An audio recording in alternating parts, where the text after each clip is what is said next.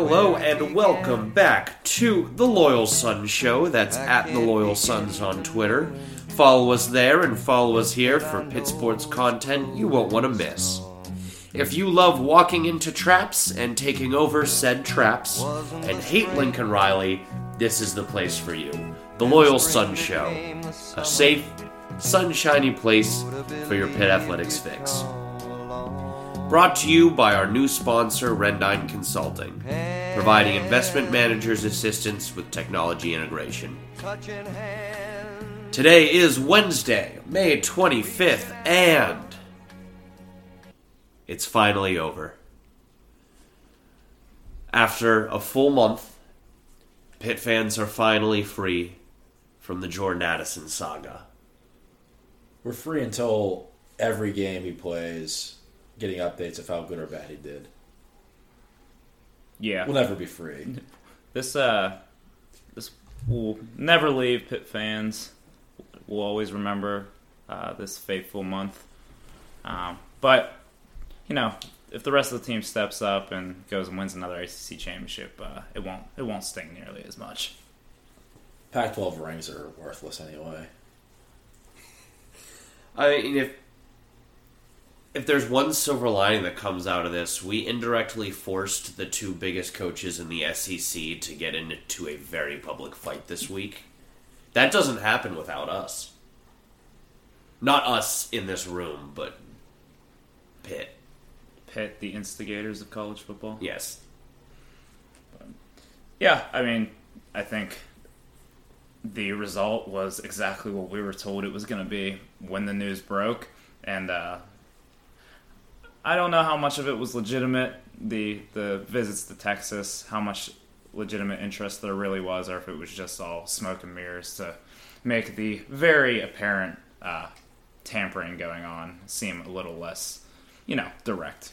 But either way, it was it was uh, quite the month to follow along.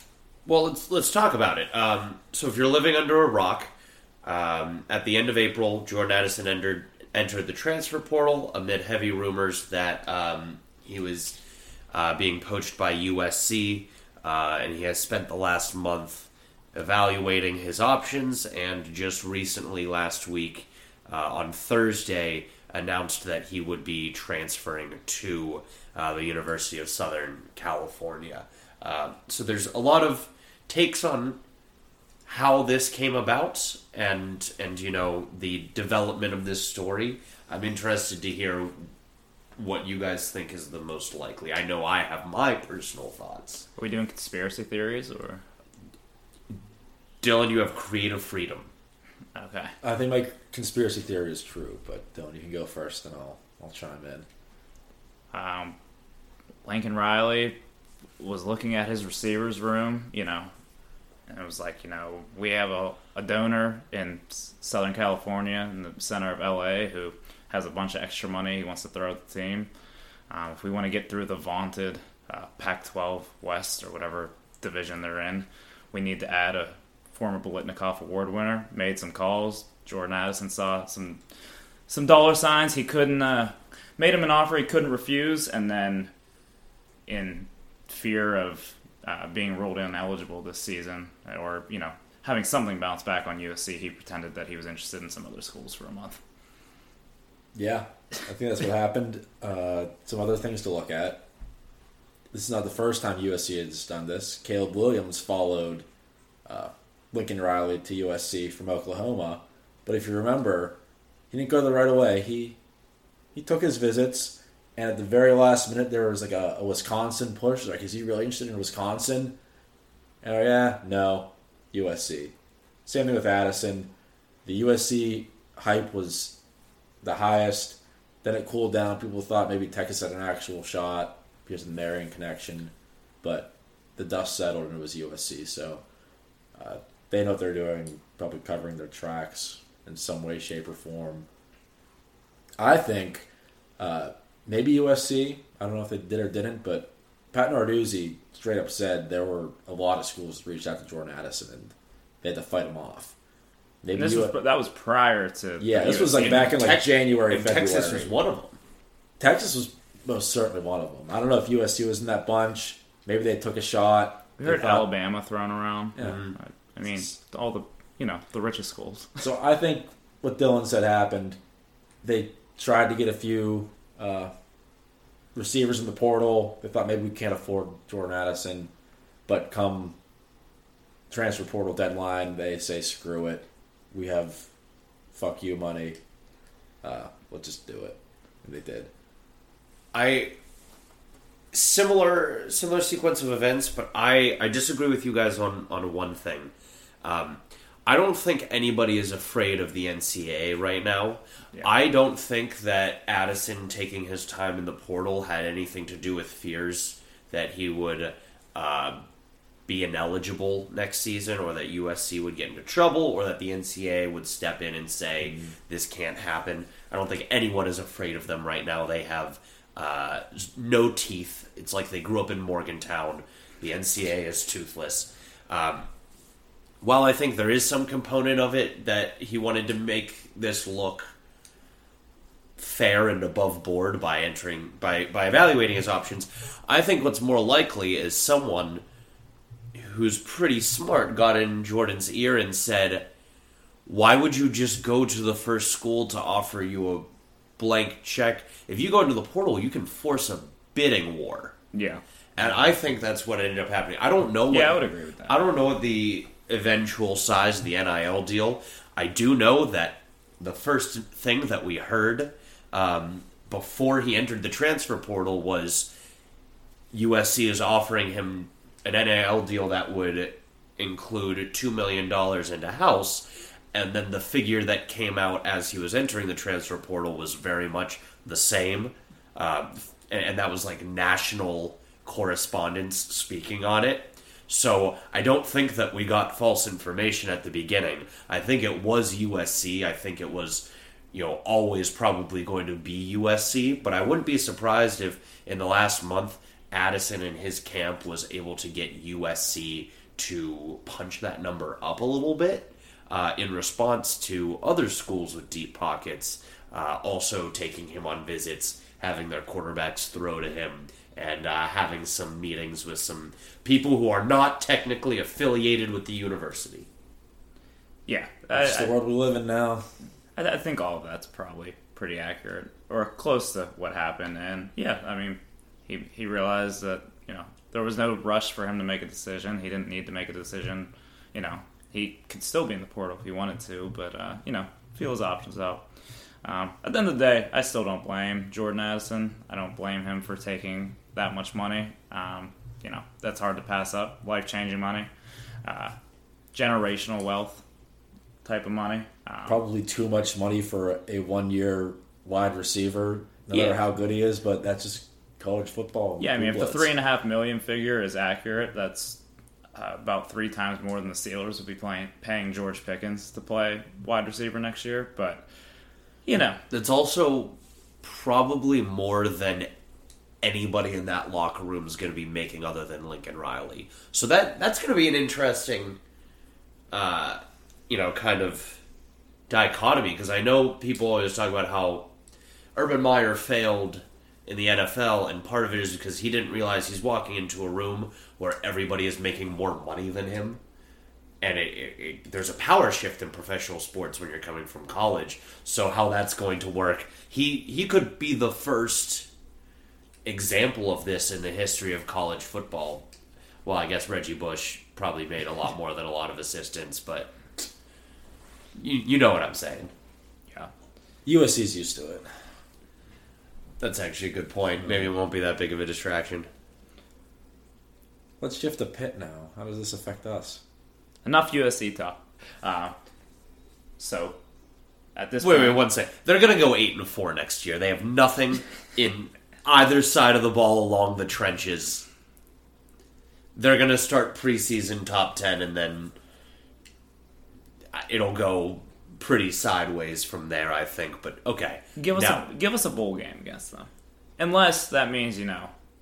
We'll probably be playing a New Year's Six Bowl. They'll be playing in uh, the Poinsettia Bowl in San Diego. Yeah. But, uh, so maybe not. But, so, I have seen way too much of Pitt fans trying to downplay this. Like, we didn't just lose the best wide receiver in the country and the most talented player who would have been on this year's football team. Uh, a top five game breaker in the entire sport. Probably a no-doubter, no-brainer first-round pick next year at a position that can very much shift the winner and loser of football games. All that to be said, I still feel really good about the receiver room, but let's not act like this is just like they're just going to fill next man up. Like, there is production being lost right now. If this happened years ago and, let's say, Tyler Boyd left, I'd be pretty worried because there was not too much depth back then. You had, like, Devin Street, but uh, you needed help. Right now, uh, I know we have a good group of guys that can step up. A lot of high praise from Kanata Mumpfield, and Jared Wayne is Jared Wayne, all reliable. Uh, Jaden Bradley, uh, Bub Means, if he's ready to go this year, Jalen Barden, um, all kinds of names out there. But the thing, Addison for, Copeland, the greatest Addison never suit up for the Pitt Panthers. Correct, especially at receiver. Um, but the the thing that the toughest part for me to get over is like. Yeah, like Kanata Mumpfield as a number two, or Jared Wayne as a number two, as your two and three guys is like, wow, we have an embarrassment of riches. But now those guys have to be your number one, your number two guys, um, and fill that void. It it lends me a little bit of concern uh, on, on that side of the ball with the passing game, especially breaking in a new quarterback, um, whoever that may be, whether yeah. it's Nick Patty or we Keith saw Sanders. That in the Peach Bowl a little bit. Uh, Davis Bevell, you say, look to that side of the field where number three is at, and it'll be all right. Yeah. Uh, Keaton Slovis and Nick Patty, much better quarterbacks than what Davis Bevell was, being thrown into the fire. So that's the ultimate safety blanket. So now uh, going to be a little bit harder to... Yeah, I mean, remember when he, he took that like little in route eighty yards off of nothing? Like he had, he had nothing at his disposal and yeah. still... just put the entire team on his back, and yeah, yeah, that's the type of that's the type of plays that you lose. You lose out on a guy who is just just nothing other than the best athlete or the best football player on the field at any given time, who's just better than the eleven on the other side of the ball. Um, but you know, here a little bit. We talked to John John Morgan uh, in our interview coming up. It does sound like, and we already knew this, um, that. Pitt's going to make it more of a point to run the ball this year, and they're going to play a style of offense that maybe doesn't lend lend itself to needing, you know, three hundred yards receiving from, from the group of the receivers. Um, you know. He made some interesting. Uh, you have to listen to the interview, but he made some interesting uh, pro comparisons to our offensive style this year. Right. I yeah. think all three of us kind of perked up when he said it, because uh, as much as we want to entirely blame Jordan Addison leaving on. Um, us being a have-not and U S C being a super have, um, it, it I couldn't help but think that it did kind of support some of the rumors that the Addison camp very clearly was trying to float out when he entered the transfer portal around like concerns about the style of play uh, that that Coach Frank Cignetti would be putting out there. Um, Yeah, and I would have bought that if he would have transferred, like, shortly after spring ball and not, you know, literal, like, hours before the transfer portal deadline was up, um, which just kind of feels more like a, a huge number was thrown at him and made him want to leave. But, um, no, I, I agree with you. It, there is – it th- certainly seems like there's a little more um, legitimacy to those claims that he, he could have been worried about his role in the offense this year. I'll – provide a spin zone here. That uh, shift from passing every down last year to a more run-centric offense will help our offense deal with that loss a lot better. Right, but it also, I mean, if I could just watch what we did last year until I die... Yeah, mm-hmm. I, I could probably live with that. I could live with that. Um... And, I mean, run-heavy Pitt teams are fun. Darren Hall and Quadri Olison, that was a hell of a time to watch. Um, and I am excited for them to finally utilize Izzy Abanikanda like a uh, six foot two twenty brick shithouse that runs a four four that no one can catch around the edge, and I, I look forward to that.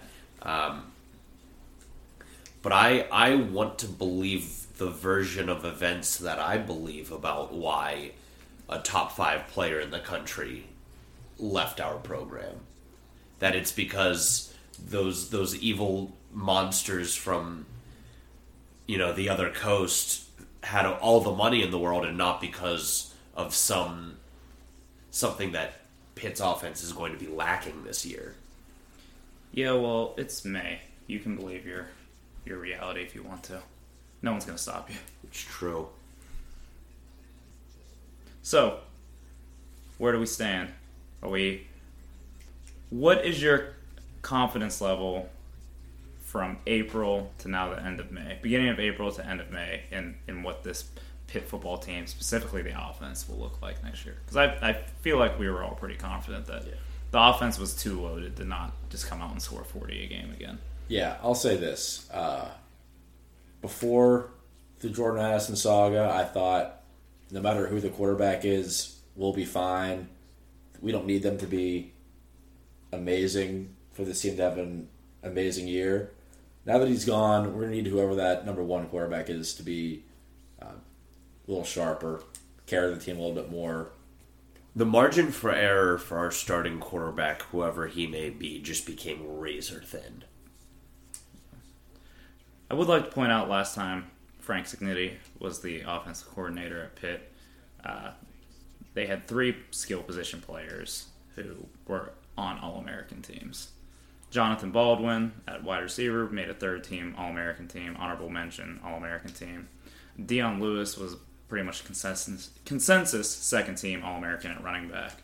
And then they had some uh, tight end named Dickerson uh, who made some All-American teams, I guess. Was he a, was he an All-American? I guess so. Yeah, yeah. It's weird. I've never heard yeah. him bring it up. Um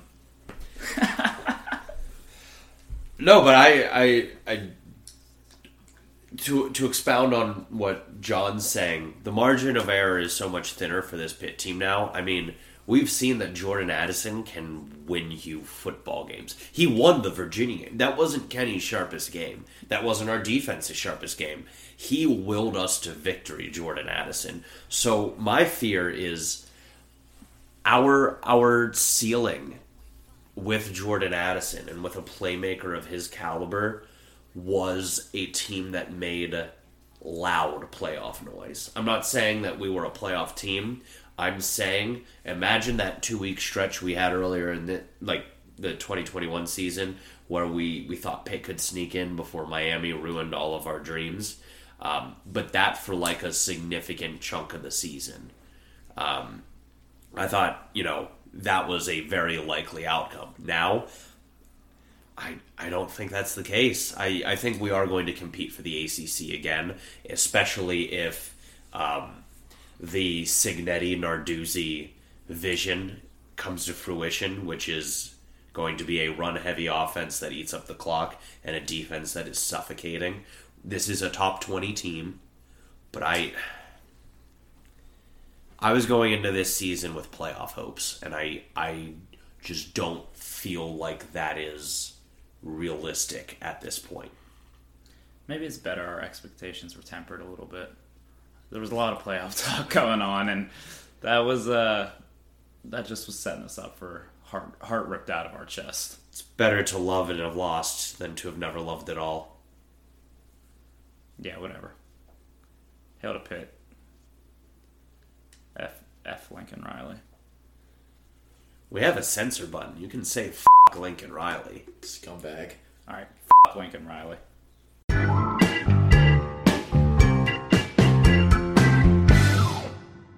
So I don't know about you guys, but I'm uh pretty tired of bitching about Jordan Addison and U S C and N I L rules. Yes. I am also. Do you guys want to bitch about, like, a different thing? Yes. Mm-hmm. Perfect. It's my favorite thing to do. Well, I think I have the, the perfect thing for this. Um, did you guys see uh, the college football's twenty best quarterbacks ranking from uh, Brad Crawford at twenty-four seven Sports? Oh, we saw it. I think that's why we're talking about it. I saw the list. Spoiler alert, Keaton Slovis or Nick Patty are not on the list. Um, there are some bums who are. I don't know that we have that big of a gripe there, but I do have a gripe with some of the rankings, so.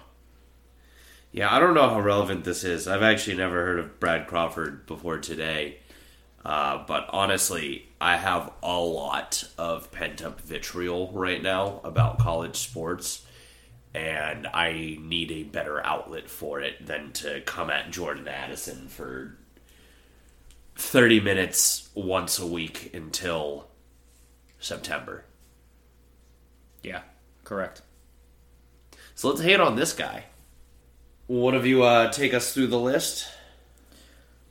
Yeah, I'll get us going. Um, so, not too much surprise at the top two spots. Bryce Young at number one, C J Stroud at number two. Coming in at number three, we just can't get away from uh, U S C, but Caleb Williams in that third spot. Um, I don't think that's that crazy.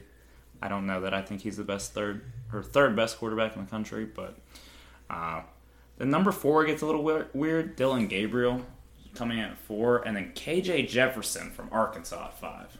So I think we can stop there for the time being.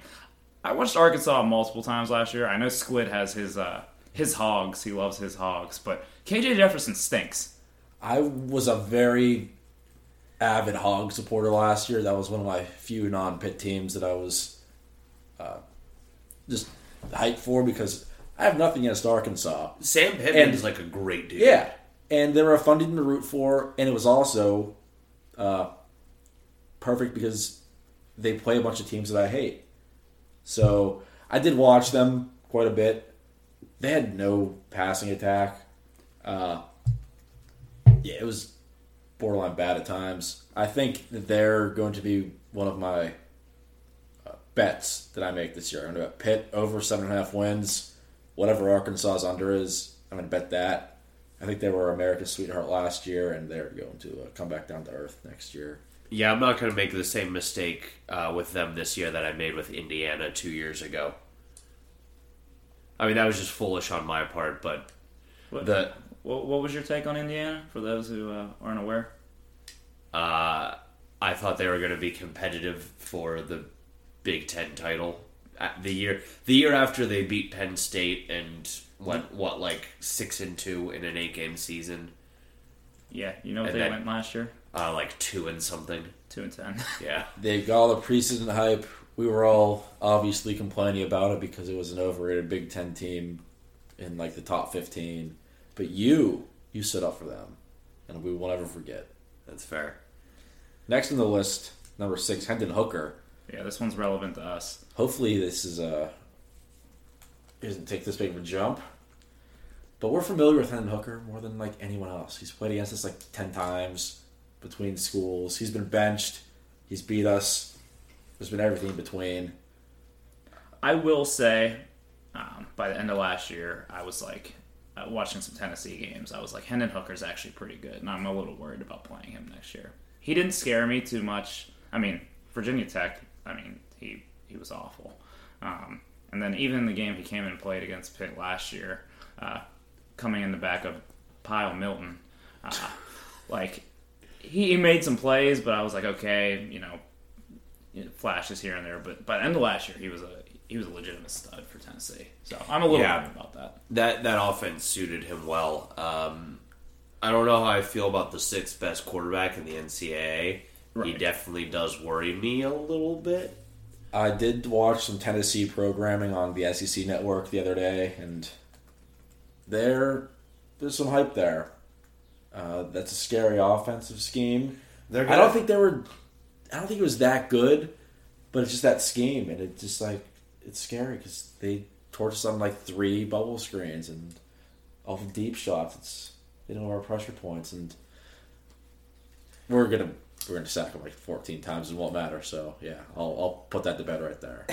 Well, I think I think like Arkansas, they're going to be a really trendy pick this year.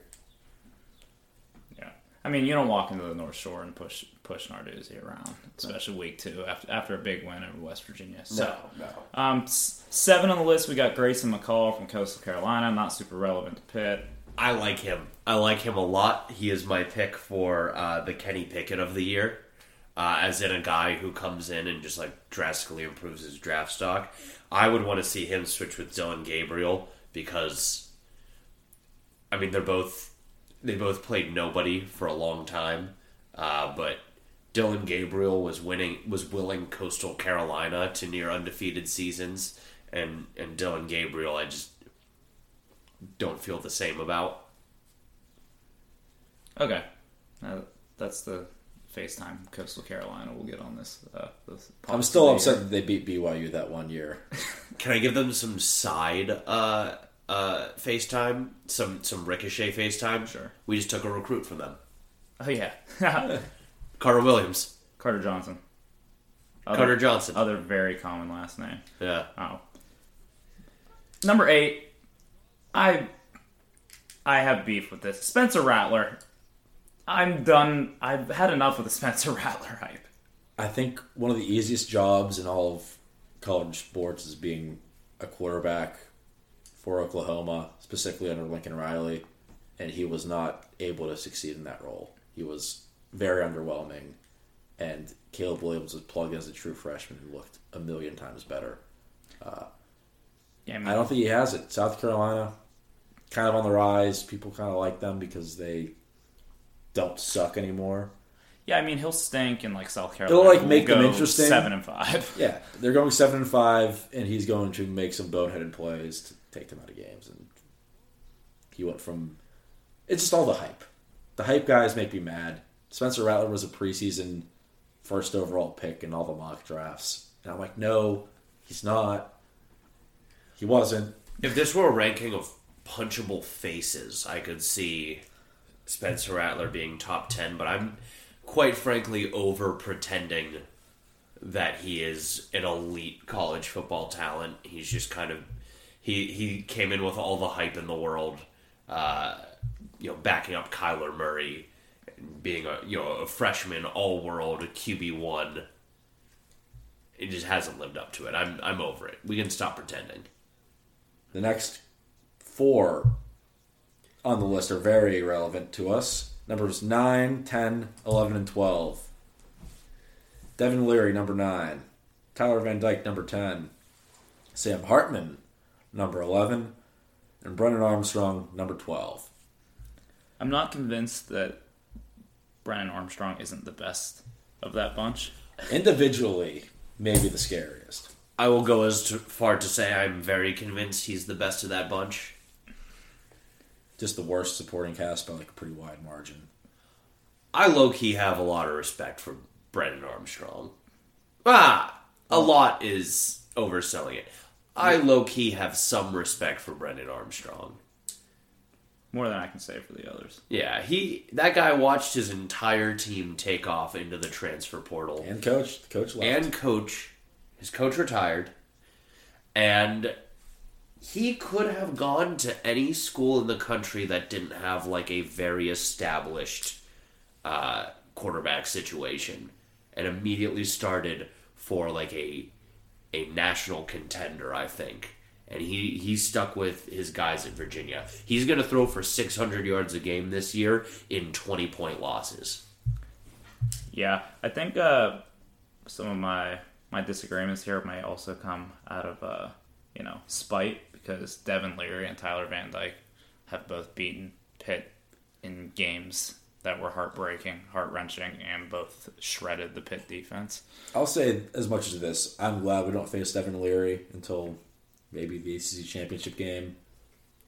N C State's a team that brings back legitimately almost everybody. And they're they're getting some crazy preseason hype for a ACC school that wasn't that came third in its division last year. Yeah, and he's the reason why. Larry, Larry's a big reason for it. So, um, I, also, I'm not too thrilled that we have to play Tyler Van Dyke.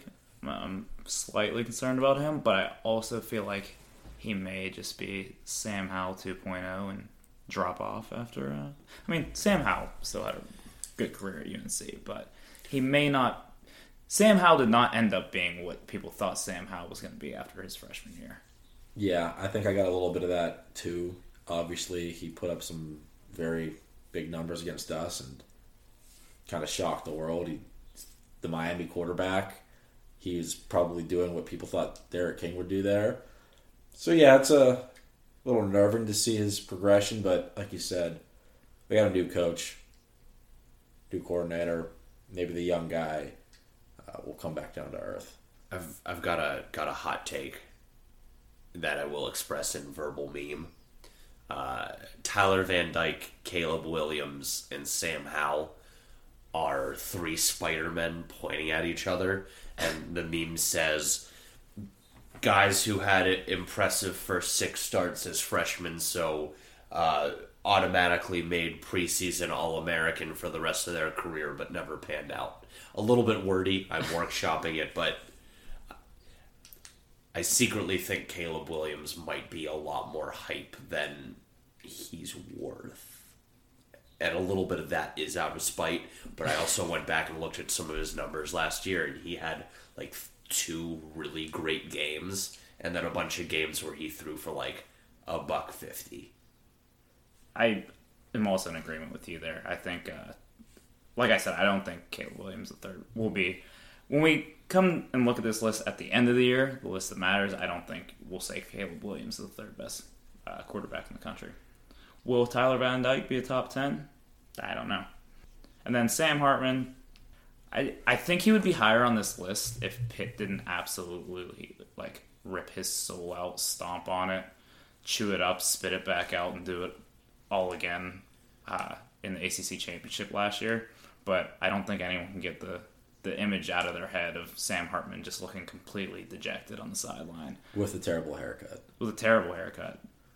And uh, basically the entire broadcast team just discussing like the importance of mental health and mental health awareness while simultaneously panning to Sam, Sam Hartman sitting on the bench looking like he never wants to play football again. Um, yeah. It's, so I think that, that probably impacted his ranking on this list. It's crazy. I see guys like David Hale's a big one who does this. They put up stats of like the only seven quarterbacks to accomplish this many yards, this many touchdowns, and this completion percentage over like a three years span in the last ten years of these guys in the N F L, this Heisman finalist, and Sam Hartman. It's always a list like that. And I'm like, wow, that is pretty impressive, but remember what he did against Pitt last year? Didn't look too hot. So he will put up great numbers because it's Wake Forest and that's what they're going to do. Yeah. But I think that gimmicky offense, it just yeah. it just won't work against Clemson or Pitt. Yeah, I think people are lowering the ceiling for Wake Forest and Sam Hartman. Also, it's like it's Wake Forest. Like they're not going to probably not going to be that good like, at football two years in a row, but we'll see. They return a lot of talent. thirteen and fourteen, we can kind of brush through. Uh, Cam Rising from Utah and Will Rogers from Mississippi State. Uh, Will Rogers is an air raid guy playing under Mike Leach, so he's going to put up some crazy numbers this year. Cam Rising, I admittedly don't know a ton about, uh, but I f- feel like Utah is going to be pretty competitive again this year. Don't know a singular thing, but I'll be rooting for them against U S C. Absolutely. He went off against Ohio State in that uh, bowl game. Yes, he did. When they just, they just the Rose like, Bowl? Yeah. That bowl game? What? You know that one. uh, number fifteen is interesting. Will Levis, that banana peel eating freak in Kentucky. Levis, I believe, is the. Why is he a banana peel eating freak? Uh, he eats his bananas whole. Oh, have you ever seen that? Have you never seen that? No. Pull it up on your phone. Watch yeah, it. Let's get a live reaction from you. But yeah, Will Levis was uh, Sean Clifford's backup at one point.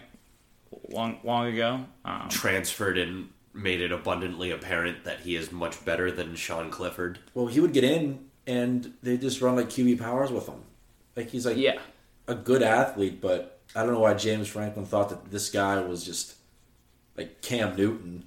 Also saw him as Q B one on one of the, like, way too early mock drafts. Yeah, like so that's that's kind of what surprised me with, with this, because he is getting all of the preseason smoke. Yeah. He is the guy that, and, and college football analysts love doing, football analysts love doing this, the guy that in their mind, they just create these scenarios where he could potentially take a giant leap, and then are so convinced it's all reality that it's just assumed. And I think Devin Leary's getting a little bit of that this year, but no one's getting it more than Will Levis. Well, you see it Levis, all the time, especially whatever. You see it all the time, and especially now, because everyone can just say, who is the next Kenny Pickett? And they just list every single, like, third or fourth year starter and say, well, he was okay a couple years ago. He was kind of good last year. Maybe he'll take a jump like Kenny Pickett. Oh, I saw it. It's a gross-looking banana peel, too. Oh, that is a that is a fully rotten banana. Yeah, that guy can't be Q B one. I'm sorry. Um, Wait, you got you guys want to hear another fun one? He puts mayonnaise in his coffee instead of creamer. Okay, so he's a psychopath. I'm done with Will Levis. um, Aiden O'Connell at sixteen from Purdue. Um, don't He'll know. Get seven wins and have a... We're rooting for him against Penn State week one, though. So I'll be team Aiden O'Connell. Uh, seventeen, once again, relevant to Pitt, Malik Cunningham. Um, we talked about this a little before we started recording, and all kind of agreed that his stats were a little better than what we thought, but also that they may have been some empty stats against bad teams. So he threw nineteen touchdowns last year, but ran for twenty-one. He threw for twenty-nine hundred yards, which isn't nothing. To be fair... Nine of those nineteen touchdowns came against Duke and Syracuse in back-to-back games.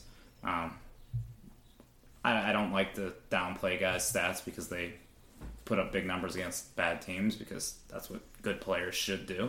Um, but yeah, I'll be interested to see. Um, it's going to be hard to, you know, throw for a lot of yards and run for a lot of yards when uh, John Morgan, Javid Baldonado, and Kalijah Cansey are putting you three feet deep into the turf every play. Well, that happened last time you came to Heinz Field.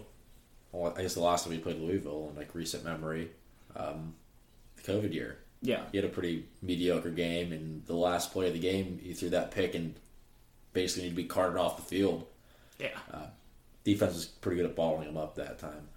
I think he's the Russell Westbrook of the A C C. Yeah, he has all those great numbers, but most of them come whenever they're losing by, like, seventeen in the second quarter already because their defense didn't play well enough and their offense went three and out a couple times and they're just playing come from behind. Yeah, good player, but it's it's hard to play quarterback when your head's detached from your shoulders, and that's what it will be like after the second quarter of the Pitt game, so I'm not too concerned.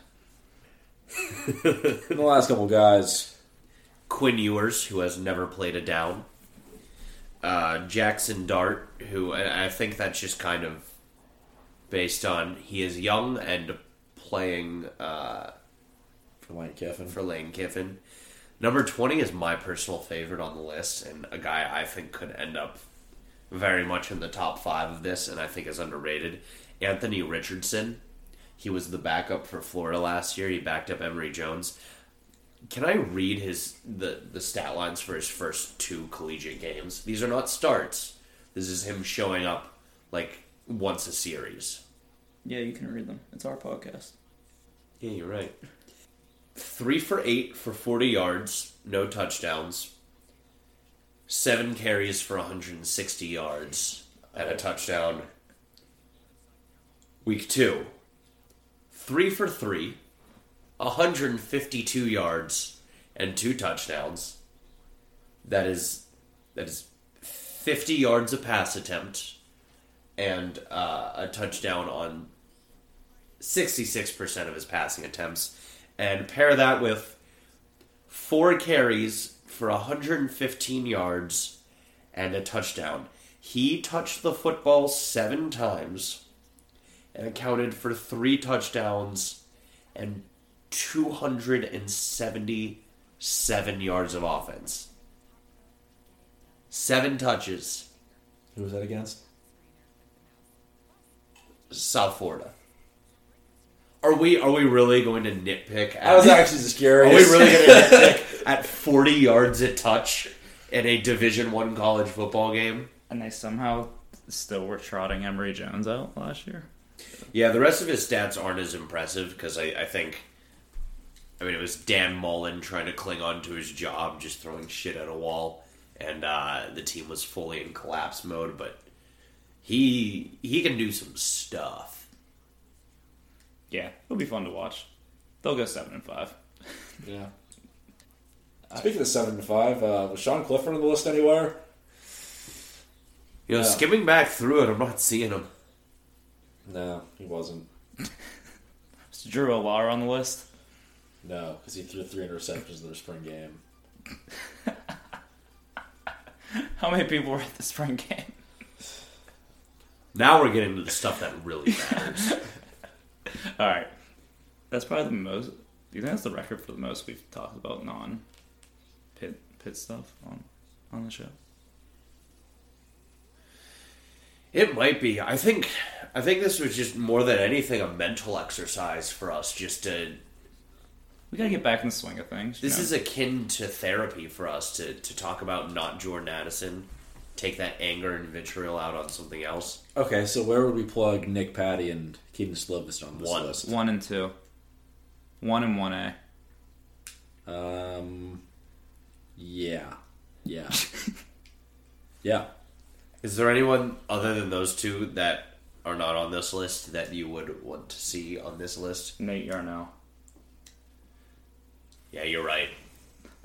Um, but actually... Uh... No, I've got nothing. I can't believe they left off Bo Nix. I mean, Jared Wayne statistically is one of them. Yeah, Jared Wayne could even throw his hat in the ring there. It's true. I'd slide him in at like eighteen, right behind Quinn Ewers. I'd, I'd probably put him. He's, he's more proven. He's proven more yeah. as a as a passer in his Division I career than Quinn Ewers. Um, but to to elaborate on on Bo Nix, I'm. Just surprised that it took five full years for us to stop pretending going into every season that Bo Nix was going to have some crazy breakout year. We've just finally arrived at the fact that he's just terrible.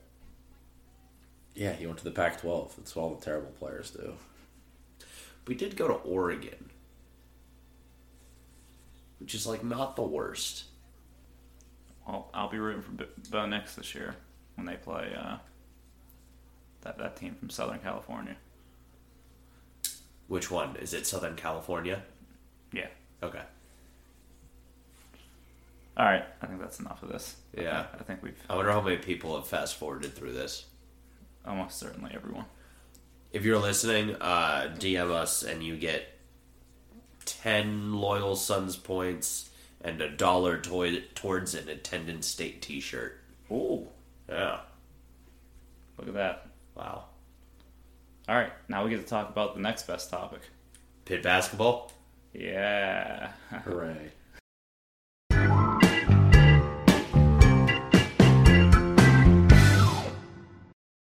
It's come that time of every, you know, quarter or so where we decide to give pit basketball uh, just a little bit of our time.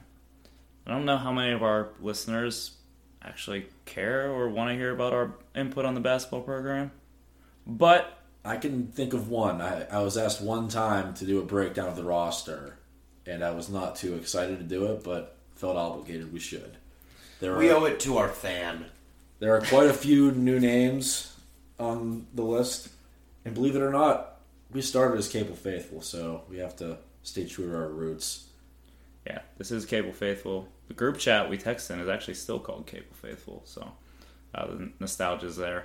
But, yeah, I mean, Pitt actually has eleven scholarship players right now, um, and a few transfers have come through, so I figured it's worth talking about. Um, I'm going to go out and say it. I'm going to go out on a limb and say Pitt's roster uh, for next season will be better than the roster they had last year. Wow.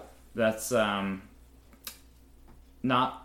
very big shoes to fill. Uh, we had a walk-on playing about fifteen to twenty minutes a game in A C C games. Uh, but I do think they will be better. at least roster-wise. Um, so just running through the list, we'll run through who they got um, right now as it stands today. In terms of guards, we have uh, Jamarius Burton coming back. Nike Sibonde will be back uh, after a knee injury that stole the twenty twenty-one season from him. Nate Santos, uh, freshman shooter, didn't play a whole lot of meaningful minutes last year, but uh, did get to you know get his feet wet here and there. Nellie Cummings, who was a big uh, get for the program, I think. Colgate transfer, um, went to Lincoln Park High School, so he's a whippy old guy. Uh, his younger brother, Brandon Cummings, is uh, rising junior, um, who has multiple Power Five offers. Um, so that was a big get for them. Uh, will help tremendously, uh, probably handle the, the point guard duties uh, for the team this year. And then Greg Elliott, which is the most recent commit, a shooter from Marquette, um, has shot right around forty percent from three through his college career. So much-needed shooting. Um, we'll kind of just probably fill in that Theo Horton role as a as a catch-and-shoot guy. Um, forwards, they've got Will Jeffers coming back, who has been largely disappointing, to say the least, thus far in his college career. Um, at the same time, he'll only be nineteen years old, despite this being his third year program. John Hughley, probably the biggest get of the offseason, was just getting John, Big John to come back. Blake Hinson, who was a transfer, took last year off, but uh, had has averaged ten points a game in the S E C when he was at Ole Miss.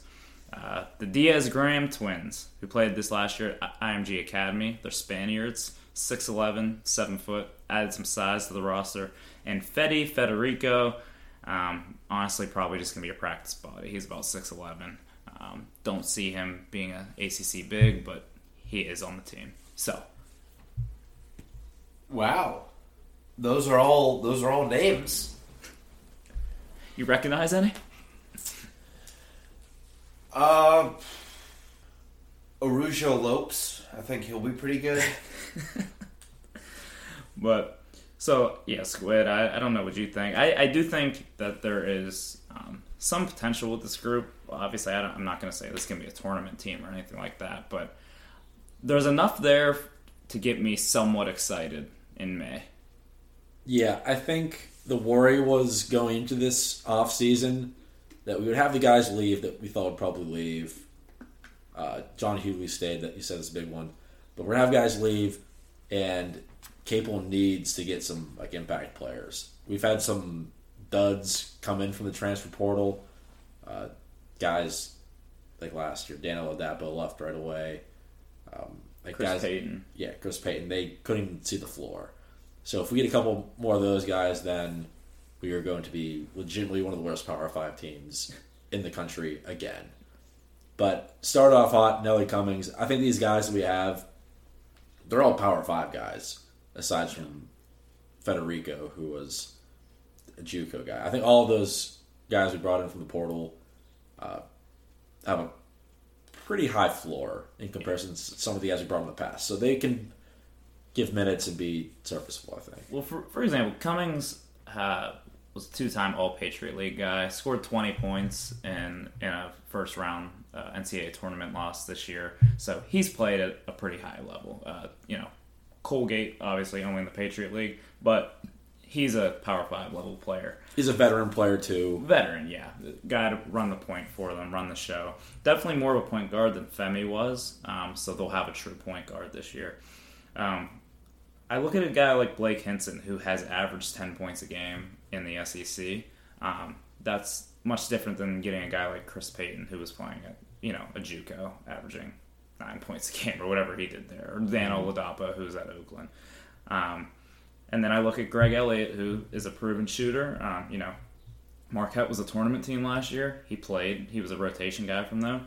Um, you know, only averaged, I believe, around eight points a game, seven points a game. So not like you're bringing in uh, an old A C C-level guy, but a guy who can play at that level. Um, so we need some of these other guys to step up. I thought Jamarius Burton was pretty good last year. Um, he's a good leader. Uh, seems like, you know, guys kind of rally around him. And then John Hughley was a was an absolute animal. Um, so if they can get, you know, if Hughley can take that next step and some of these other guys can step up, I do see a team who can be pretty competitive in the A C C. And you don't have to have guys like O, who was a former walk-on, eat up, you know, fifteen, twenty minutes against, you know, A C C opponents. Yeah, if you look at it from a lineup standpoint, I think the problem last year was Pitt's starting five had some holes. They weren't a strong starting five. And on top of that, they had zero bench production. They were, if you got like eight bench points in a game, you'd be happy. Uh, so just kind of throw names off the wall. It seems like the consensus of the starting lineup next year will look like Nellie Cummings at the point guard, Jamarius Burton and Nike Sibonde at the two wings. The question mark here is power forward spot. I know it's slim pickings in the portal, so I doubt we get a, a starting power forward from the portal. And Blake Hinson seems to be the biggest of the wings. So people think that he might start as a power forward. Maybe Jorge Diaz-Graham eventually is that guy if he's ready, but who knows with those two. They've kind of been, uh, I think they'll be wild cards. Yeah, I think the Twins are probably... Um... I think you'd be asking a lot for them to step in next year. They're pretty skinny, uh, you know, seem pretty skilled, but I, I don't know if they're going to be able to bang uh, from the, as soon as they step on campus. That's the thing. You said they're wild cards. If those two can come in and like are actually A C C level players right now, then this Pitt team is actually might have a chance to be like pretty good. Mm-hmm. Um, but I, I feel like those guys are more projects than plug in and play. Um, but. Do you- Do you trust the Pitt coaching staff where it is now to take a project and make something of it? No. Oh. So that's that. Um, I mean, can they get better here? Uh, probably. And honestly, I, I mean, it's, it's just too hard to project a guy who's played and they've played high high school ball in America for one year. Um, but they're six eleven and seem pretty skilled. So that doesn't grow on trees. So I'm excited about them being here. Um, but, yeah, I mean, I think Pitt will be pretty small again. And so those guys probably will have to play a little bit. I just don't know how much they can play right now. Yeah, it seems like the starting five has more firepower. You have more guys you can count on to yeah. get a bucket and not just kind of stand around and swing the ball against the two three zone. Like last year, Will Jeff was starting...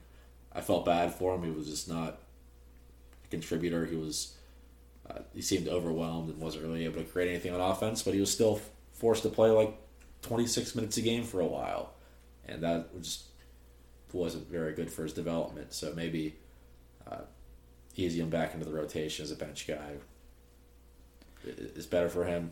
I don't know. I think we just have a few more guys we can count on to score and some more talent around John Hughley, which is... the goal. Right. I think last year sometimes it was painful to watch Pitt's offense because their best player was their big man. And John Hughley needs to be fed the ball. They got to create some sort of offense to get him the ball. And they couldn't even do that half the time. It was a struggle to even get Hughley the ball because he knew if you give it to him, probably going to score. They couldn't even do that. Yeah. Yeah, I think there will be more shooting. Uh, Nike showed he could shoot a little bit in the in the limited action he had during the COVID year. Nelly Nelly can shoot the ball. Uh, Jamarius showed himself as a as a competent shooter. You know, he's not a knockdown guy. And then, like I said, with Greg Elliott, he's you know that's kind of going to be his thing. Is he's going to carve carve a role as a shooter. Last year we had Theo Horton for some games when he wasn't in court. Um, so and then outside of that, there wasn't really anyone. You know, Nate Santos was supposed to be that shooter, but. Have we warned any of the new transfers or recruits about the South Side yet? That was probably the first thing that the Capels told them. If not, they should be fired for incompetence because that's been... The off-the-court stuff has been the biggest challenge. Yeah, I'd, in the last couple of years. I'd be sitting them down on That's saying a lot. I'd be sitting them down on move-in day and saying, hey, have you ever been to Hemingway's?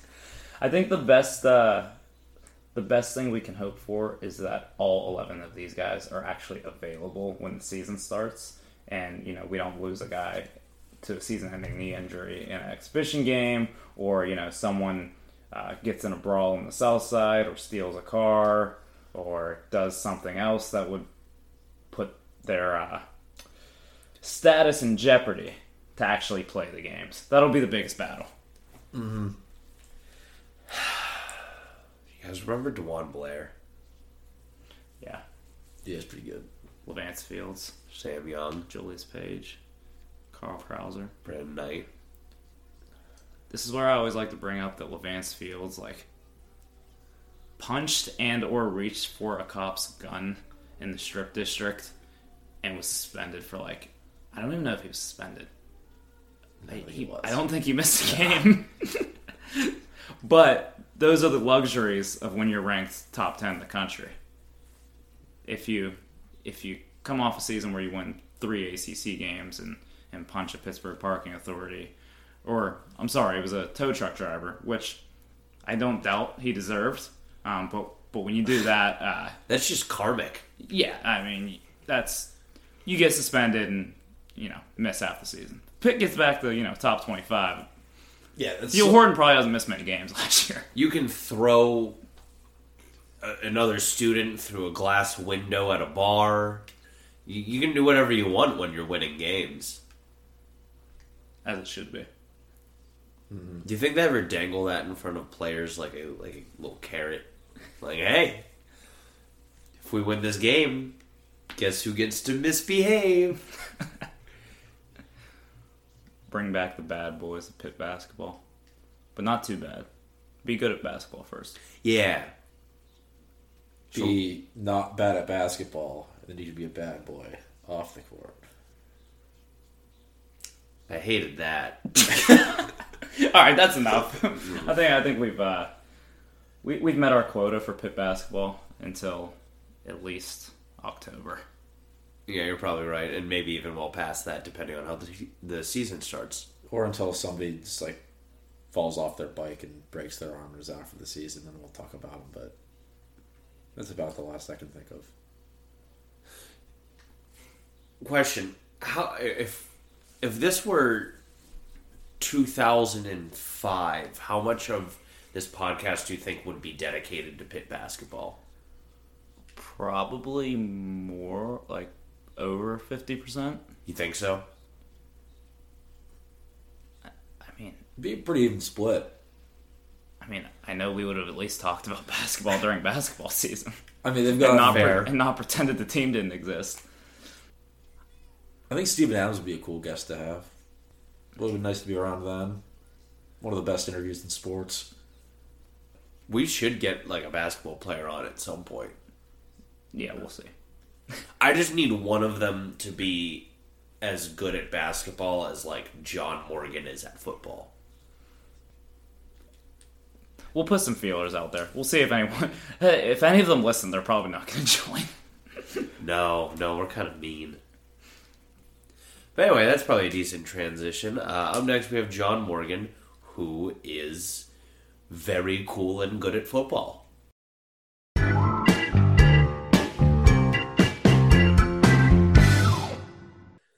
Please welcome on to the show, defensive end, the trap walker, John Morgan the third. John, how you doing this afternoon?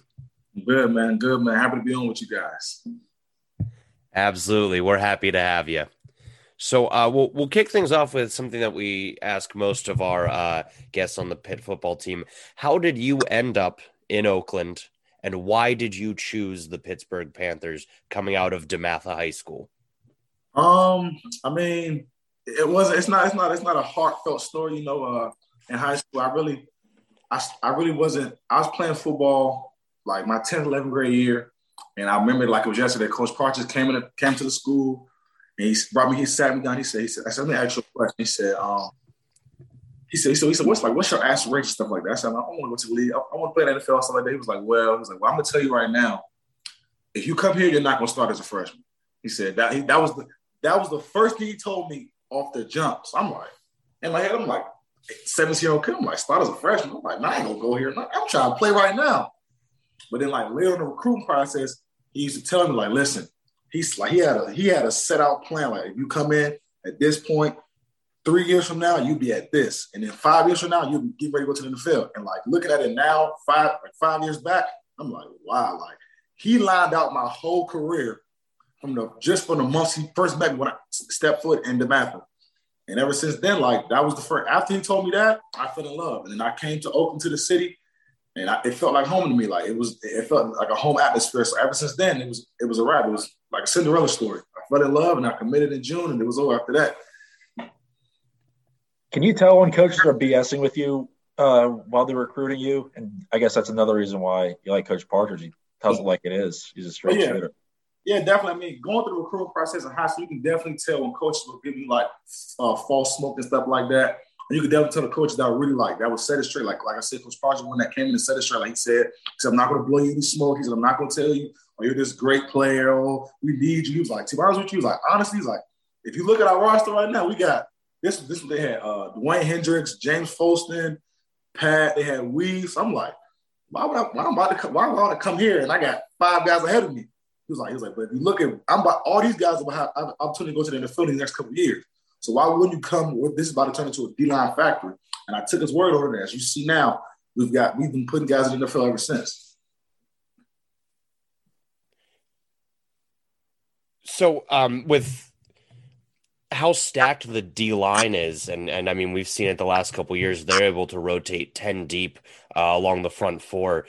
Um, yeah. Is it is it difficult or frustrating ever to be in, in such a, a heavy rotation, or do you, do you appreciate, you know, the opportunity to get a breather every once in a while, and then you can come in and, and give a hundred percent on every single play with fresh legs? Right. I mean, I definitely think it's a blessing. I mean, there's a lot of guys in college football that go into games, have to play sixty snaps a game. And we're fortunate that we have the depth that we can only play thirty. So we can give in those three reps our full max effort. And I mean, I actually like it better because I feel like just in my, just D-line and our culture, we feed off each other. So like it's plays like when Kalaj will make a big play or Haba make a big play or Dez, we'll come to the sideline and be like, all right, uh, this is going in next. Okay, y'all tell me what y'all did on the field. I got that play. So it's kind of like back and forth. And we're at all times we're all ready to go. So I definitely feel like having the opportunity to rotate a lot like that definitely is a benefit to benefit to us for sure. So I was watching uh, some some tape from the U C F game back in twenty nineteen. Um, I remember you making a few plays in that game. Haba, uh, Eric Hallett, all these guys were playing a lot of snaps in that game. That's now we're looking three years later, and you guys are all still here with the program. What's that um, consistency? You know, that that rapport you guys have built with each other. How have you seen that kind of help all of you grow over the past few years? Um, it's definitely helped a lot. You know, like. I want to say that twenty nineteen season, like we, we kind of like came as a group, like our, our class was like, man, listen, like we have a special opportunity. We set it out. We're like, we're going to win it. We're going to try to win the championship because we, of course, nobody knew what COVID was going to happen. So like, we was going to try to win the championship in twenty twenty. COVID happened. Like, listen, twenty twenty-one is our time. Like we're going to be seniors. We're going to be the top dogs on campus. We're going to be the guys people are looking up to. And it's not an opportunity to take that next step. And now looking back from twenty nineteen to now, it's like, man, time has flew. And I feel like we've got one of the tightest bonds in college football, honestly, because we all know our strengths and weaknesses, and we all make sure we put ourselves in position to help each other out and make plays. And I definitely, I love those guys. I definitely, I, I can't wait to run out on September first with those dudes, and I'm, I'm excited about it. Yeah, it's nice to see as a fan, too, because you get a, a little glimpse of the John Morgans and the Haba Baldonados once those guys ahead of them, and now it's your time, you're ready, and you've taken those steps. Uh, something I noticed was in the spring game. Yeah, I basically wrecked that game. Uh, what was that like? I mean, I feel bad for the offense. You weren't letting them breathe. uh, I mean, that game, I honestly, like, I feel like because it, it had been a long time since I was actually get play, playing Heinz Field. So I'm like, new season coming up, backyard brawls renewing. Like, I'm trying to like, I, my whole purpose of that game, I was like, I have to get like, I have to give the fans something to like latch on to, so they look back like, okay, in the spring game, we seen John Morgan go out and have six sacks. So I know. I'm excited to see what he's going to do on September first. Like I wanted to give him something like a like a like a teaser, whatever, whatever the case may be. And I definitely think I, I definitely think I, I did that. I think I uh, completed my goal when it came to that. Did any of the coaches tell you to like maybe uh, dial it back a bit, give the offense a chance, let the yes, offense yes. at least try? Uh, I think it was. I want to say it was a play that were going towards the scoreboard, and I might I might have ran I might have ran to Coastal Keaton. And Coach Narduzzi came to me, he said, listen, he said, he said, he said, listen, man, I'm telling the offense, like, watch out for six, like six on the right side. Like, it was plays he was telling them what side I was on, like, make sure y'all slide to six. Like, don't let them come free. And I kept, I said, Coach, I said, Coach, there's nothing you can do. I'm sorry. There's, You can tell him to slide him. You can tell him to chip block me, bring a tight end. I'm like, coach, it's nothing. I'm telling you, it's nothing. He's like, but listen, man, listen. He's like, we're going. He's like, we're going to see it on the. We're going to see it on. I'm saying, I'm telling you, coach. I was like, they keep letting me go on block. It's going to be a long day. I'm telling you right now. So now nah, it was definitely a couple of those plays out there, definitely because Narduzzi. We we kind of have a bone to pick with you about that because we were expecting, you know, the spring game to be this this big display and really give us a good look into what the offense was going to look like next year. And we we came together to record the show and we were like, do we have anything to talk about? Like Morgan and Haba and and Cansey were just in there before any play could develop, and we just didn't get to see what the offense is going to look like this year. So we're a little bit angry at you. We thought we were going to have a lot to talk about, and we we just barely touched on the spring game that we had been building up for weeks. It's bittersweet. It's bittersweet. All I guess, I mean, going through spring ball, going against those guys, going against A Z, Rodney, Vic Carter, Marcus Meyer, like the, like honestly, like it's definitely compared to last year, it's a culture shift.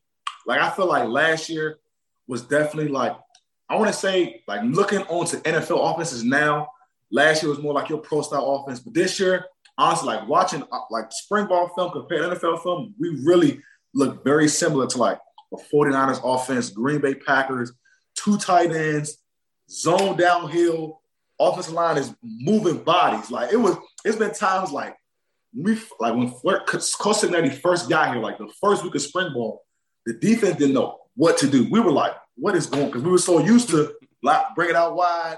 We're going to throw the ball all day. Where's the passer? But you line up twelve personnel, two tight ends, and you're running downhill at your head. You're like, oh, this is a whole other ball game.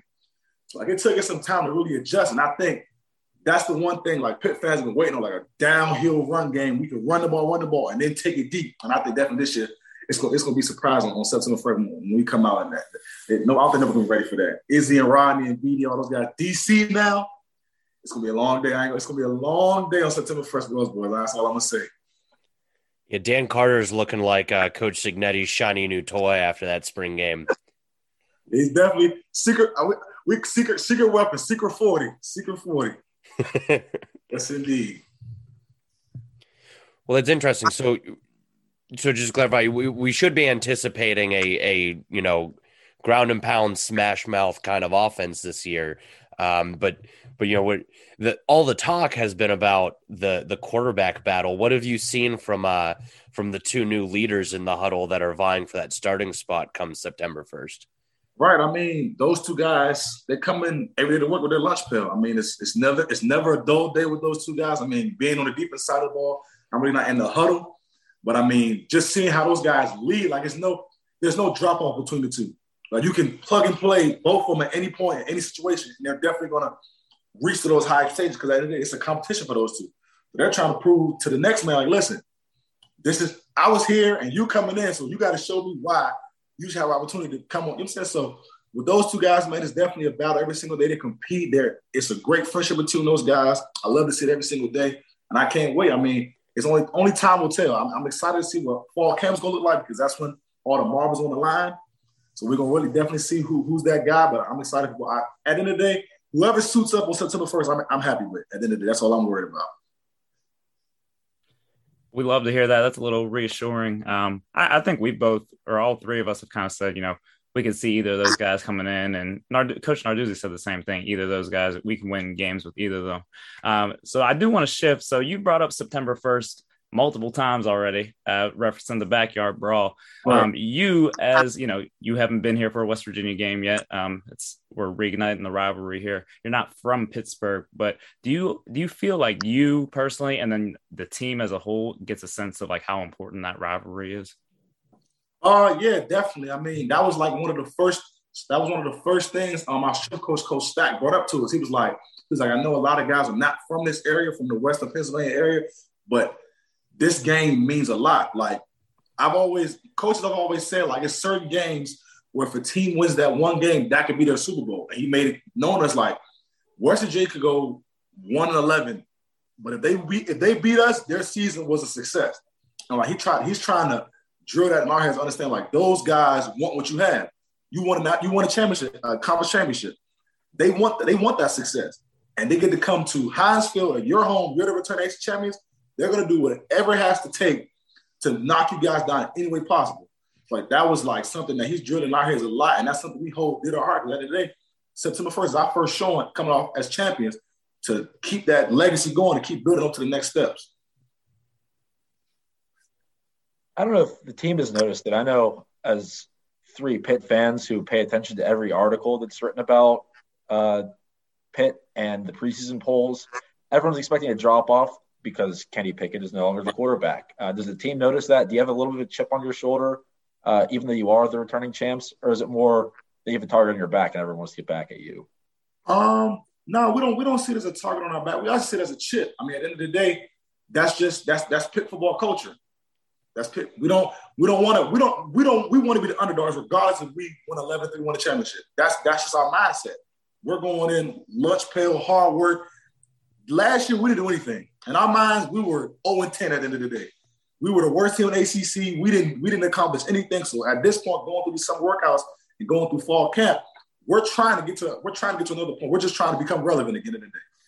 We're in the mindset nobody knows who we are. We're trying to make people know. Make, make people know who we are. So that's that's our that's our mindset every single day coming into work. Just make sure we can let people know every Saturday, like, this is a hard-nosed football team. We're going to hit you in your mouth every play. We're going to talk our stuff. You're going to know we hit you in your mouth. We're going to just keep – every time that whistle blows, six seconds of hell, every single time. We love to hear it. We love to hear that you guys are, you know, treating this like a, a clean slate and a new opportunity to prove yourselves. So for you specifically going into this year, um, aside from incorporating that that mindset, uh, what have you been doing to improve your game? Is there anything specific you've been trying to add uh, to your game for this upcoming season? Um, honestly, just being, I want to say just for me at this point, just being more of a vocal leader. Honestly, I, I've never, me personally, I've never been a guy that's really spoke up in the huddle. You know, I, I try to let, like, doing my career, I try to let the older guys do it. At this point, I am the older guy now. So people are going to look to me at points in the game like, John, what did you see? John, you, could you lend me some assistance on how might I be able to beat this tackle? At this point, I'm honestly just sitting down with these younger guys and, like, bring them along, teaching them my ways of maybe what it is watching film or how I take care of my body throughout the week. It's just different steps that I take that I try to bring along. And at that point, that's my, that's my end goal, to win games and bring these young guys along because, like I said, it's – my time is almost up, so I'm, I'm running. I'm running. I, I I don't know if I'm gonna be able to get seven years like John Patricia. I'm running out of eligibility, so I gotta make sure. I gotta make sure I get these young guys ready. So we can do it. Yeah, absolutely. So, um, speaking of those young guys, is is there anyone that we might not be thinking of, um, you know, going into this year that you think is going to surprise us? Um, my first gut. It's Samuel. Samuel, one thousand percent. Just seeing when he came in as a mid-year and seeing his progression through spring ball was amazing. Like, he honestly, he reminded me of myself a lot because he came in already with a predetermined mindset of what his role in the team was going to be. Samuel wants to Samuel wants to get after the quarterback. That's all he talks about. John, can we go watch the film? John, can we go on the field and do pass rush drills? Samuel wants to get after the quarterback. So I definitely think Samuel is definitely going to be the guy that you can definitely see a pitch and play guy when it's third down and you need third and twelve. Come on, Samuel, let's get in. Let's let's do it. And Samuel will get to the quarterback. Samuel knows his game. Samuel knows his move. I mean, I I honestly believe Sam, Samuel probably is the most flexible defensive lineman I've ever seen in my entire life. Like, he can honestly do it. Like, he could do a full split and, like, hold it. Like, it's absolutely insane. I've never met anybody like that in my entire life. Oh, you life. meant literally flexible. I thought you were saying he could, like, slide down to D tackle no, like, or something. Or, like, literally, like, com- like flexible. Like, completely flexible. Can do a full split, almost put his foot behind his head. Like, it's absolutely outrageous. Like, rubber band, man, it's crazy. That would make for a pretty good sack celebration. Man, if he does that, he might go viral. I don't know. He might be in a circus or something like that. They might try to snatch him. So you think he'll be? He might be seeing the field. He's a true freshman, right? Freshman. I honestly think if everything comes to fruition, he has has a great summer like he's doing right now. He honestly might have opportunity to play this. I really think so. He, he's the, he's a special player. Like, I can see him in these next coming years being one of those top fifteen sack guys, like double digit sacks back to back years. I can definitely see that because I just coming as a freshman, his work ethic is on a different level. Like it, it is. It kind of caught us off guard. We was like, like. You know, as, coming in as a mid, you're like, okay, these guys still trying to figure their way out. He already had his plan laid out from the jump. Like, he knew what his goal was to come in as a freshman to do. So you don't see that a lot. So I definitely think that's going to carry him a long way. Yeah, maybe if uh, if he makes an impression early, that that might uh, also boost our chances of landing his uh, his yeah. big little brother. The big little brother, yes. Yeah, Pancake. Samson.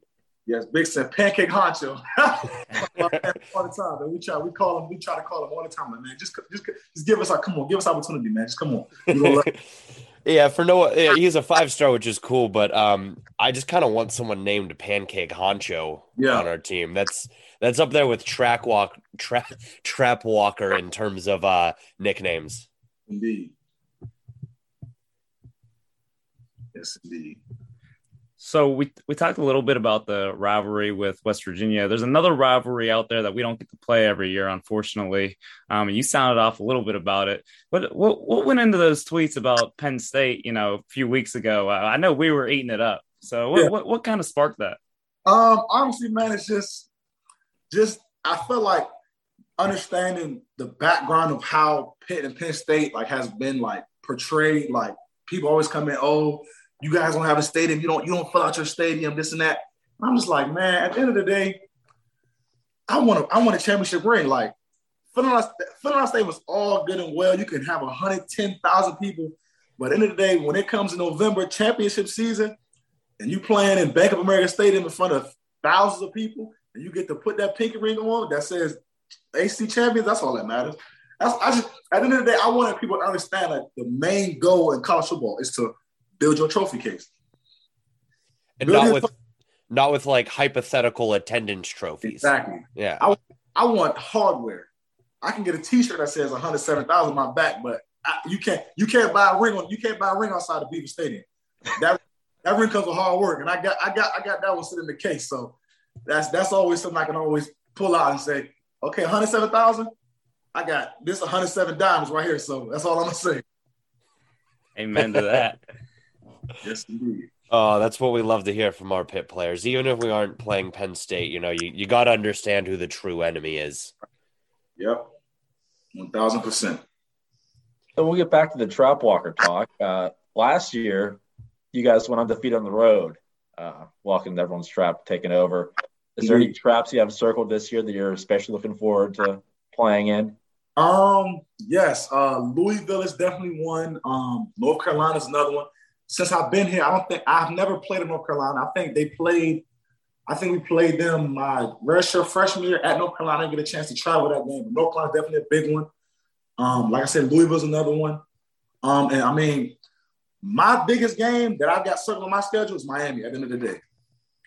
Miami, Miami is the one that's hurt, like, and just my, like, sitting, just just sitting in my in my room thinking every day, Miami is the thing that's on my mind. It's the last game of the season. We go to Miami, holiday, Thanksgiving. It's going to be hot, humid. Like, that was the one that I, like, once the schedule dropped, that's, that's the one I put in the red mark. I said, that's the game that I need to get my wrench back. That's the one. I was going to say, they got us last year. So Man. They got to put an extra little chip on your shoulder. Got to put an extra chip on your shoulder. That could very well be the de facto, you know, A C C Coastal Championship exactly. At the end of the year. Exactly. That game is going to be way more than a lot of conference championships. That one is going to be a big game. And that's I, honestly, that one's going to be televised. I, I, I can't even lie to you. I think that might get College Game Day. Well, if that one's College Game Day, we're going to be heading down. We're already going to the Louisville game, but that's because their bars are open until four a.m. But the Miami one might have a little bit more meaning. I suppose you don't get to enjoy that part of it as much, but still for us. yeah, I wish, I wish, I wish I could, but I wish I could. I wish I definitely could after a big win in, a, in, a, in an opposing team's territory, go out and wear my trap walker hat and parade through the streets, but... I got. I got to get. On, I got to. We got to get on that plane back to Pittsburgh so we get ready for Sunday workouts. Uh, strictly business. We get it. Strictly business. So, going off of that, uh, can you give us just a little bit of background of what, how you started with the trap walker? You know, just kind of give us the origin story. How that okay. all, how it got started out. Um. So I want to say it might have been. I want to say it was twenty twenty at COVID season, and like we we had just played Georgia Tech. Like I I feel bad. Like.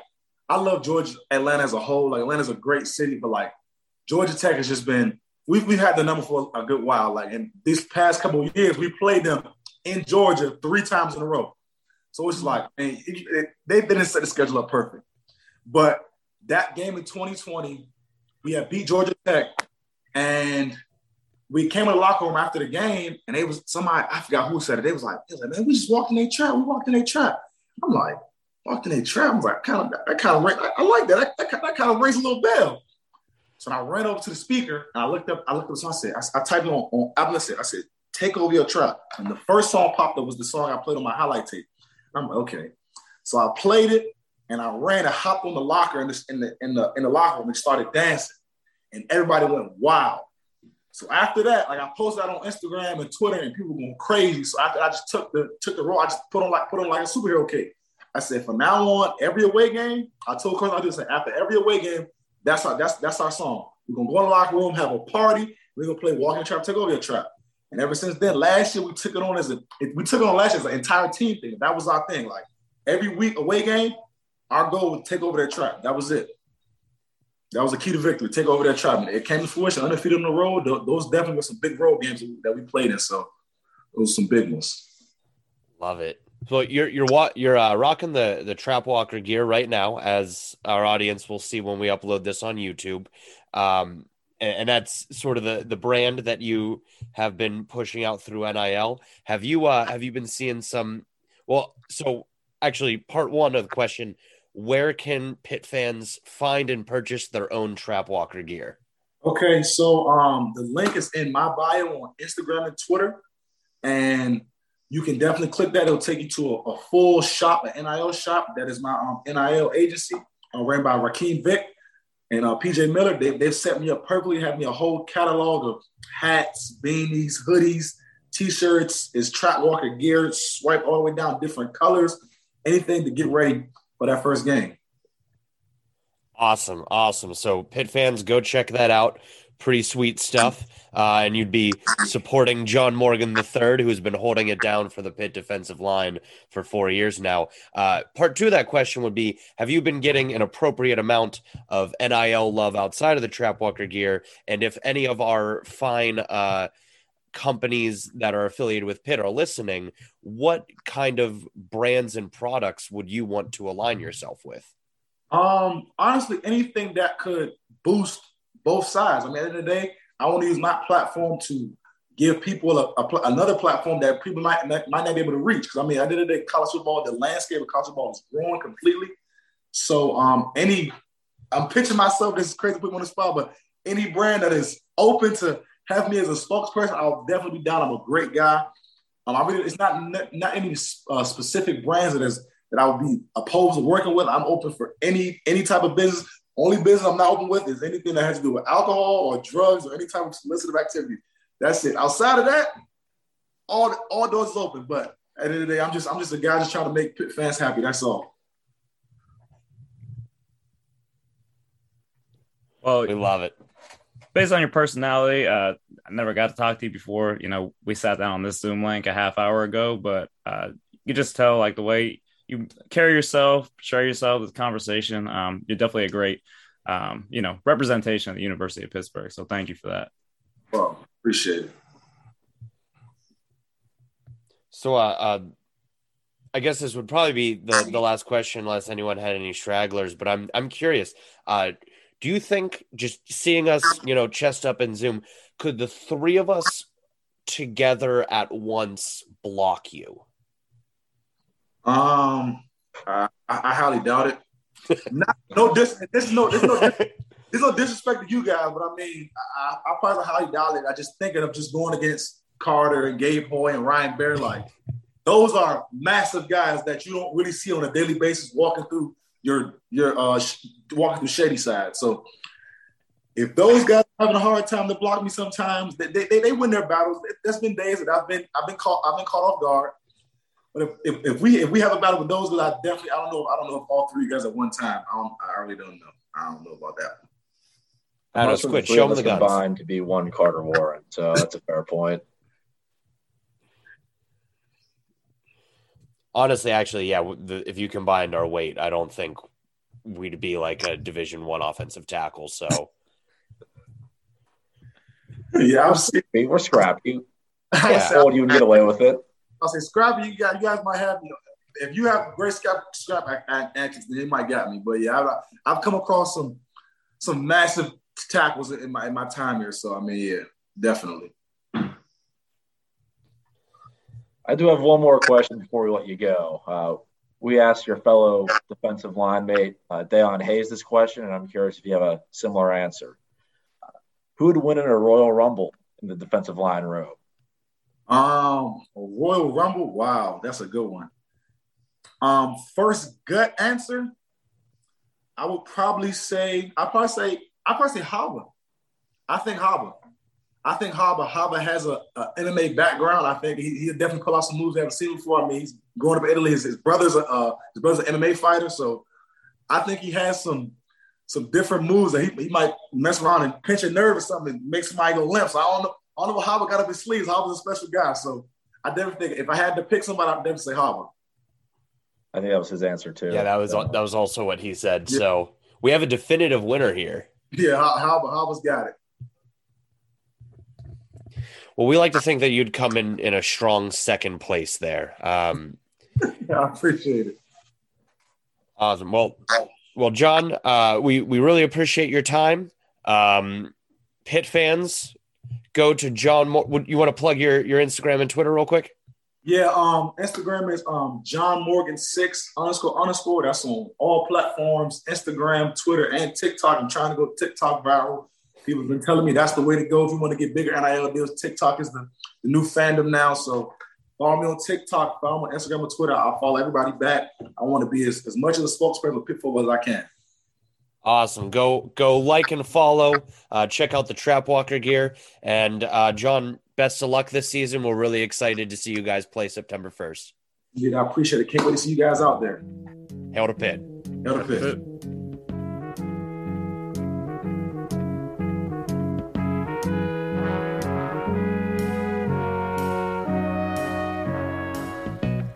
Thank you for listening to The Loyal Sons Show. That's at The Loyal Sons on Twitter. Follow us there and follow us anywhere you get your podcast. Thank you to John Morgan the third, a k a. The Trap Walker, for joining us and being a great representative of the Pitt football program. Check out the links on his and our social media. Grab some Trap Walker gear, support our Pitt football athletes and all of their N I L initiatives.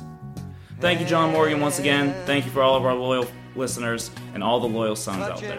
As always, hail loyal sons of Pittsburgh. Reaching out, touching me, touching you.